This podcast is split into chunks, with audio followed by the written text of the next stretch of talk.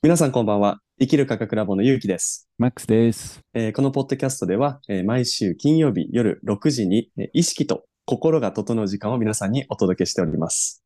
音楽のリズムも音うのん、合わせの中にやっぱ情報が入ってるんですよね。そう考えると。そ別に言葉がなくても、モーザルトの曲を聴くと、そのエレベーターで聴くような曲が感動が違うっていうのが、バックにある情報、エネルギーの質が違うっていうことですう。ね。うんで、うんそう考えると、それが、その、微粒子レベルで、微粒子が現実化されて、結晶化されてね、我々が見える世界、三次元の世界に物質として現れるっていうのが、そのバックにある意識の美しさ、そのインテンションによって変わってくるんですね。で、これはすごく面白いシンクロしてるのが、僕最近チベット仏教の勉強をしてるんですよ。で仏教仏教もね、大好きで、えーいろんな仏教も勉強してきて、まあ、例えば最初のね、ガウタマ・ブッダね、お釈迦様の、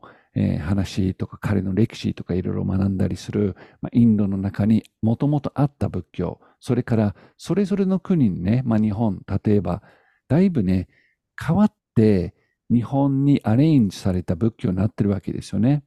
うん。素晴らしいものがあるんだけれど、うんまたチベットもまたそのインドの最初のお釈迦様の教えのキーポイントは受け取ってるけれど、チベットの元々の文化もこうちょっと合わせていろいろとアレンジしてるわけですよ。で、そのなるほど。チベット仏教を今勉強してる中ですごくね面白いのが、その一つの彼らがやる瞑想のキーポイントとしては音なんですね。音を音をよく使うんです。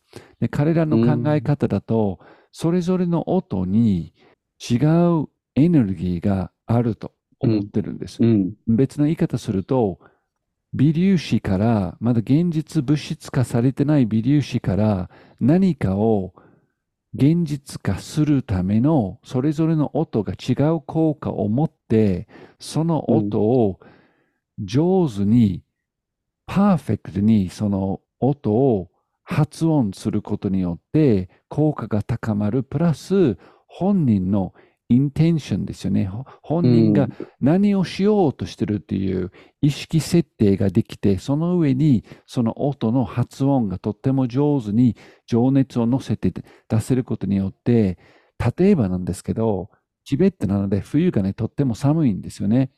もう、うんうんうんとってもじゃないけど、本当に普通は死んでしまうような気温が1年の半半年ぐらいあるんですけれど、そのすごくね、鉱山のところに住んでるチベット仏教のやり手は、面の、薄い面の1枚でしか持ってないんですよ。すごいですね。それで冬越すんですよ。氷点下の20マイナス20、30の吹雪の中に。うん。その時に、ある音を、瞑想状態、呼吸法状態、あるはい音を上手に、発音もそうだけど、自分の中にその意識を乗せてうん。集中することによって、微粒子が体内に熱として現実化されるらしくて、熱いんだって。なんと。すごいですね。ポータブル回路。はいしかも熱熱いんです。すごい。それが、本当に普通の人間は死んでしまうような気温の中に、うん面の一枚ですよ。で、しかも、それだけじゃなくて、周りの雪が溶けるんですって。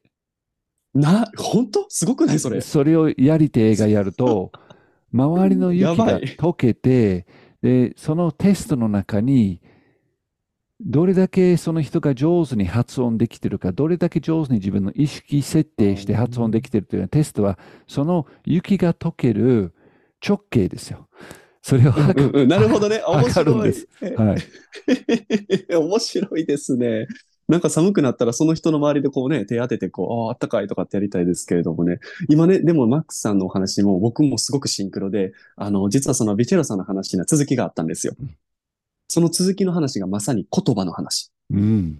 言葉の話なんですね。で、その言葉っていうのが、まあ、普段僕たちって言葉って聞くと、言葉の音を聞いて意味を理解するっていうだから、言葉のその意味が最初に、あ、言葉の音が最初にあるような、こう、意識にはなってしまうんですけれども、彼のその量子バロンの理解を深めていくと、言葉は情報からできたのではなくて、まず意味があってできたっていうふうに言うんですよ。でね、ここから多分日本の方はすごく感覚を共有しやすいと思うんですけれども、僕たちって擬音語多いじゃない？オノマトペ。う。ん。うん。つるつる、ペタペタ、キラキラって。あれって、具体的な情報ってないじゃない？うん。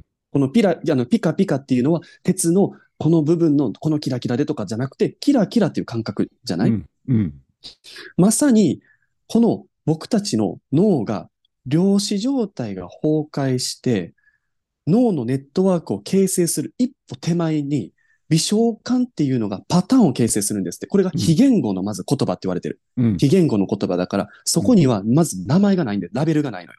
うんこれがね、いわゆる感覚とかフィーリングなんだって。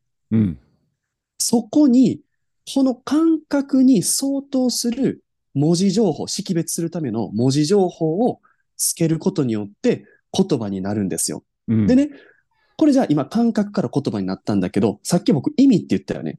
で、うん意味っていうのはその感覚よりもっと前なんですよ。うんじゃあ、どこに意味が現れるのかっていうと、そもそもこの微小感に形成するパターン、非言語のパターン、感覚ね。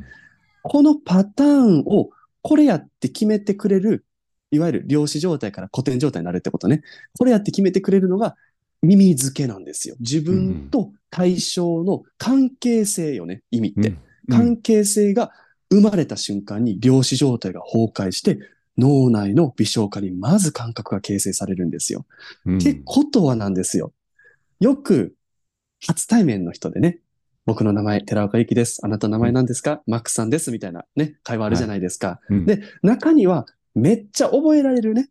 その人のことを。でも覚えるっていうのはその人によって名前であったりとか顔であったりとか態度で態度であったりとかってバラバラだとは思うんだけれども、なんかはっきり覚えられる人と、なんか全然覚えられない人っていない？うん言いこれますね覚えられないっていうのが、いるよね、いるよね。覚えられないっていうのがもう、もう、ベチェロさんははっきり、それは意味がないからって言ったんですよ。つまりうん意味を見出せてないから。意味を見出せないとどうなるのかっていうと、その人を理解しようとししないから、この微小化のパターンが形成されないんだって。うんでもう、んちょっとだけ意味付けできたら、ふわっと覚えてるわけです。あ、そういえばなんかあそこにヒゲがあって、なんとなくあの鼻が高くてとかね。うんうん なんとなくにはなるんだけど、はっきりは覚えられない。うんそうだから言葉の話に戻ると、言葉っていうのはまず意味があって、で、その意味の後に次感覚が形成されてピカピカツルツルみたいなね。これもまあうんラベリングなんだけれども、もっと抽象的よね、ラベリングの中では。うんで、そこから識別できるように、私、あなたとか、机、リンゴとかっていううん言葉が当てはめられるとうんいうことなんですよ。なんか先ほどマックスさんがこの意味を乗せる、意図を乗せる。乗せることによって物質化するっていうのが、もうまさに日々日常その現象を起こしているのが言葉でもあり、うんいわゆるチベット仏教のその音の正確さっていうのが、いかに意味を忠実に微小感またはそのフィールドに再現できるか、正確に。うんこれができると、半径5メートル暖かくなれそうんそうですね。本う。当にすごいですよね。だから何気なくうん私たちが出してる言葉もそうなんだけれど、うん。聞いてる言葉もそうなんですよね。聞いてる言葉の中に、決してその、まあ、リンゴ、言えばリンゴのイメージだけじゃなくて、そう伝えてる方のエネルギーね、精神状態であったり、えー全体的な健康状態であったり、その人の情報が乗って飛んでくるわけですよね。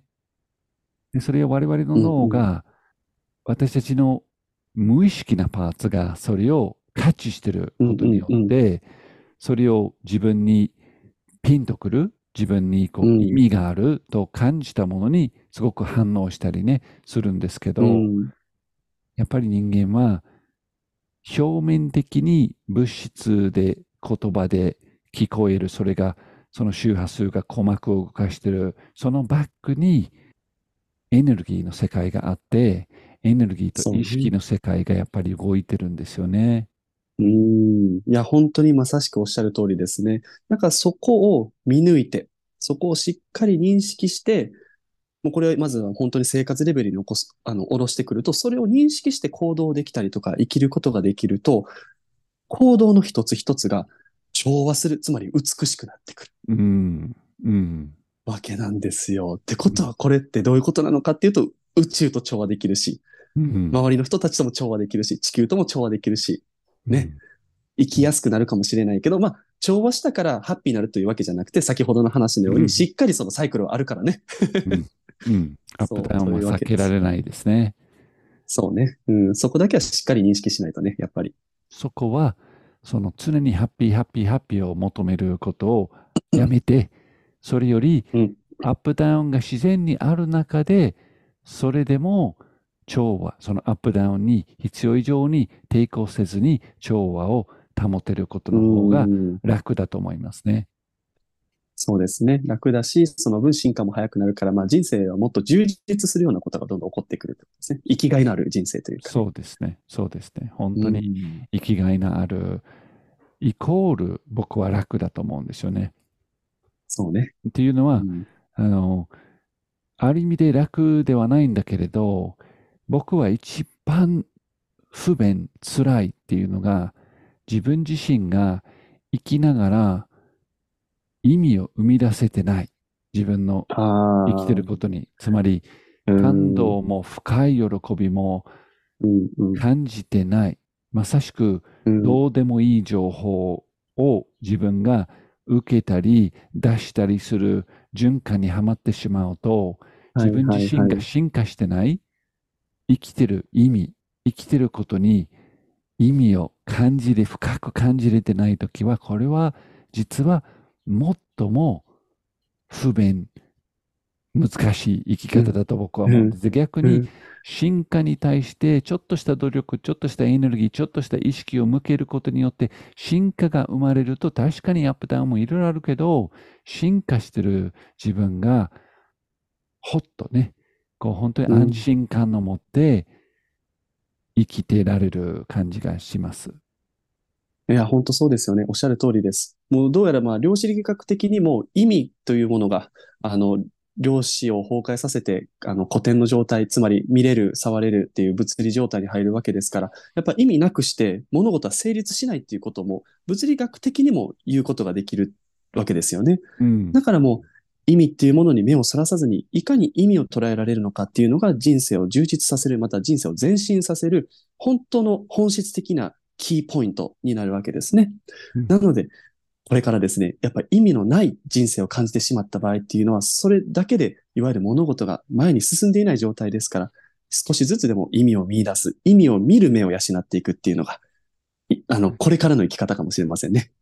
そうですね。本当にうん、これは深い話でね、今日はいろんなとこに会話が飛んでいったんですけど、そうね。やっぱりいつもね、自然にそういう流れに乗って私たちは話してるから、でも本当に興味深い内容で、僕はこの意味を生み出すっていうことは、呼吸法はまさしくね、そのためのテクニックであって、一つ一つの呼吸がエネルギーであって、生きるエネルギーですね。生命力ですね。でその決して酸素だけではなく、生きるエネルギー、生きる力を吸って自分の肉体の中にも取り入れてるんだけど、自分の意識、エネルギーの中にも、まあ、栄養、生きる栄養を取り入れてるエクササイズでもあるんです。数分の間に他の情報を置いといて、自分が生きてる、生かされてるだけに集中するっていうことはもう本当に大好きで大好きでね、毎日ね、朝から、朝から昼、夕方、夜、やってるんですよね。でもずーっとね、長時間もやらなくても、ポイントポイントでそこにアクセスすると、まさしくね、自分の一日の意味、生きてる実感、生きてる意味が、もうすごく湧いてくるんですね。うーんでは今日の呼吸法というのは、この生きる意味、生かされてるっていうところにフォーカスした。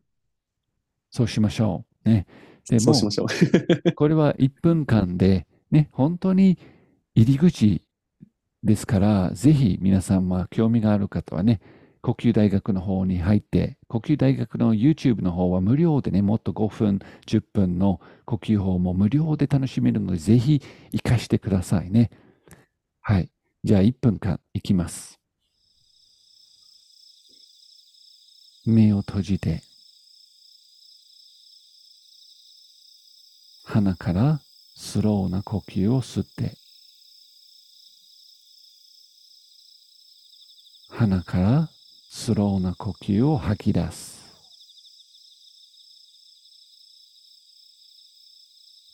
自分のリズムで一つ一つの呼吸を味わって、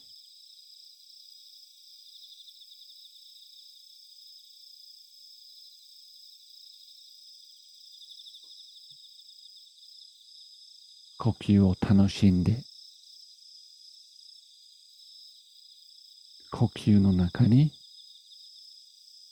生きる力、生命力が自分の中に入ってくる。肺から全身に広がっていく。生命エネルギー。生きる力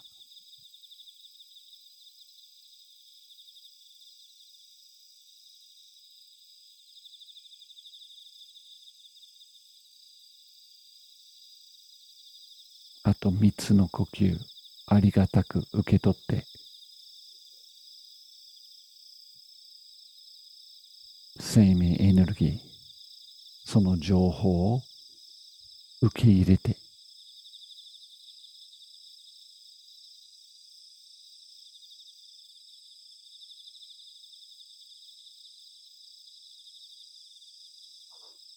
体を左右に揺らして。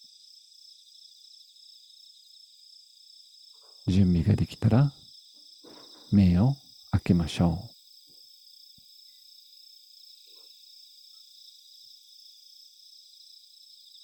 う。はい、これで呼吸法できました。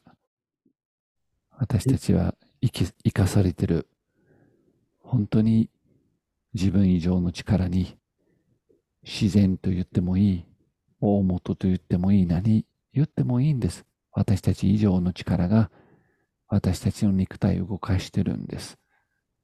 ということは意識をして呼吸をすることはそれをしっかりと受け取れるんですね。ぜひ、また自分のレベルで自分の日常の中にもっともっと呼吸を探検してくださいね、皆さん。はい、ありがとうございました。本当に、どんどん心が温まってくるね、生かされてるっていう感覚って素晴らしいですね。それでは皆さん、えー、また次回もポッドキャストやってまいりますので、また来週の金曜日にお会いしましょう。それではおやすみなさい。おやすみなさい。